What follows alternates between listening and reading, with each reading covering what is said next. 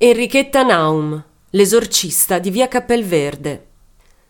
La storia di Enrichetta Naum è la storia di colei che viene ricordata come l'unica donna in Italia a cui la società dell'epoca riconobbe l'autorità politica e religiosa come esorcista.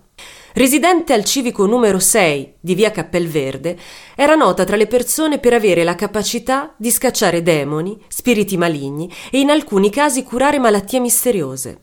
Molte furono forse le dicerie e pochi fatti comprovati. Di certo ci furono però gli strani odori, le litanie e urla disumane riportati dal vicinato e provenienti dall'appartamento della donna.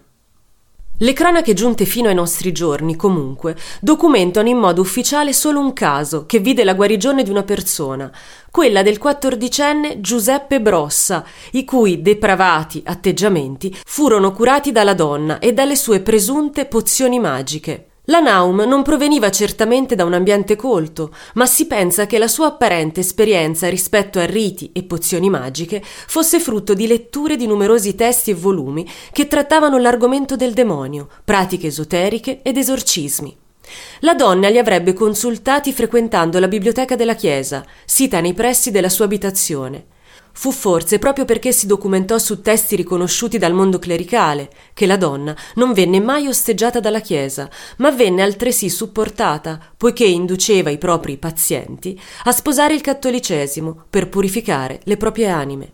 L'attività della Naum finì con l'arrivo a Torino della grande esposizione internazionale, anche se una leggenda narra che il suo spirito non abbia mai abbandonato la sua casa. Via Cappelverde, a distanza di ben più di un secolo, rimane comunque una tappa obbligata per gli amanti del lato magico ed esoterico di Torino. E se dunque le vicende legate a Enrichetta sono per lo più frutto di tradizione e folklore, la Naum va senza dubbio annoverata tra le personalità che hanno plasmato l'anima e le tradizioni della città.